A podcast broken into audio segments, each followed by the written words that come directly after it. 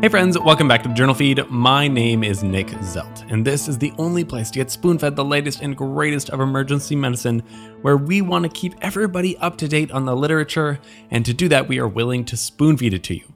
Now, let's take a quick look ahead at everything that we'll be covering. Now, anyone that has ever done CPR knows that it's actually quite tiring. How well do fit firefighters do at it? Then, a network meta analysis on epinephrine for out of hospital cardiac arrest. Following that, we have nitrates are the boogeyman of the RV infarct, but maybe they don't have to be as scary as all that. Then, from the fourth article, what's one more vital sign? How about end tidal CO2?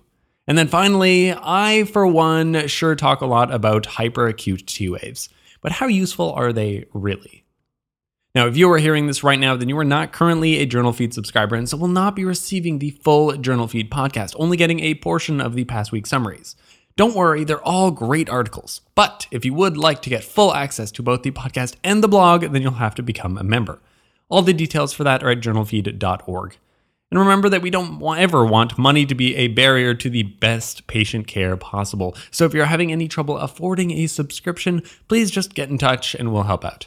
Now, this is the audio version of the past week summaries, which this week were brought to you by Amanda Matthews, Jonathan Brewer, Clark Strunk, and Clay Smith. So let's get on to the first article titled Temporal Analysis of Continuous Chest Compression Rate and Depth Performed by Firefighters During Out of Hospital Cardiac Arrest out of the journal Resuscitation. Now, two things matter most during a cardiac arrest delivering shocks when possible and high quality CPR. We know that CPR, when done right, definitely saves lives.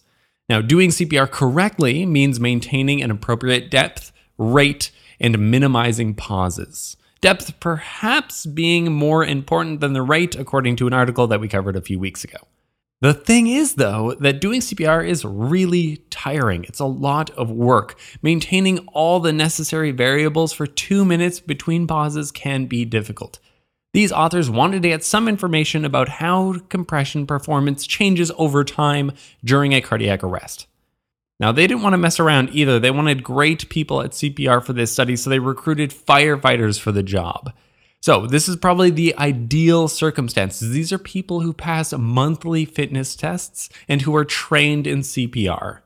Now, the data was collected on 134 patients who had CPR performed by firefighters who acted as first responders during an out of hospital cardiac arrest. The data was obtained from CPR feedback devices that were giving responders real time feedback. Each two minute cycle of CPR was analyzed independently. Now, over the two minute cycles, the compression rate stayed appropriate, within the normal range or suggested range of 100 to 120 compressions per minute. 93% of cases were able to reach this recommended rate. What did degrade over time, though, was the depth, decreasing by 3.4 centimeters over the course of the two minute compression cycle only one third of the cases were able to reach the guideline recommended depth of 50 to 60 millimeters. This is actually really, really significant. This is the best case scenario as well fit providers and a feedback device. I can almost guarantee that the in hospital CPR that I typically see is probably worse than these firefighters were doing, and that's in hospital. That's why these authors actually advocate for a CPR coach, which is a growing role that featured majorly the last time I took PALS at least, so it's being taught. And this role can be very important. You have someone who is going to hold you accountable because it's just so easy to get fatigued and start to slip on the quality of your chest compressions. Now, considering this data, I always find it surprising that mechanical CPR doesn't outperform compressions done by people. It's actually quite shocking in a spoonful, even if you're a fit firefighter with a feedback device, CPR compression depth suffers significantly over a two minute compression cycle. Okay, let's skip over to the third article. Titled Adverse Events from Nitrate Administration During Right Ventricular Myocardial Infarction A Systematic Review and a Meta Analysis, out of the Journal of Emergency Medicine. Now, the typical dogma for right sided infarcts is that they need fluids to support their preload. Coming along with that is that you should avoid nitrates, which decrease preload and thus could potentially cause hemodynamic instability. For anything that you consider dogma, I think it's probably good practice to question exactly where that belief comes from and what evidence actually supports that claim. We do way too much stuff for no reason in medicine because it feels like it ought to be true. Now, if we could give nitro for our right heart infarct patients, it might help with their pain. So, if it wasn't as dangerous as we first thought, then it might be nice to use. Or at least you wouldn't have to be so scared of using it accidentally in a patient that you didn't realize had a right sided infarct. So let's look into this study, a systematic review that found five studies that had outcomes including hypotension, GCS, syncope, cardiac arrest, and death. Two of these studies were suitable for meta analysis, where nitroglycerin was given at a dose of 400 micrograms sublingually. What they found uh, from this meta analysis was that there was no significant difference in relative risk of adverse events in patients with combined inferior and right ventricular MIs. There were a thousand patients included in this analysis, which isn't too shabby. So, where did this fear come from in the first place? Well, besides theoretically, in the initial 1989 study that guidelines are based on, there was a trial of only 40 patients that received an unknown dose and route of administration of nitroglycerin. They found a risk ratio of 4 for nitroglycerin to cause pretty serious harm.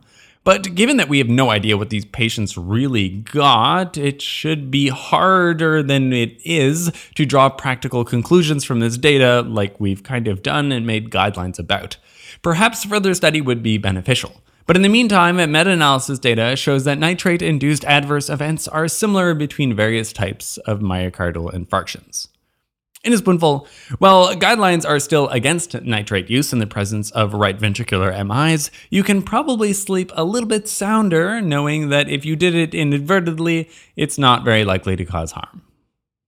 All right, that's all we have for this week. Let's do a quick wrap up. Now, from the first article, my gut reaction is that it feels silly to do CPR with a coach.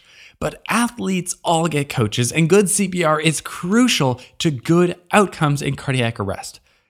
So I'd have to say that I'm a supporter of having a CPR coach if you have enough bodies in the room to do that.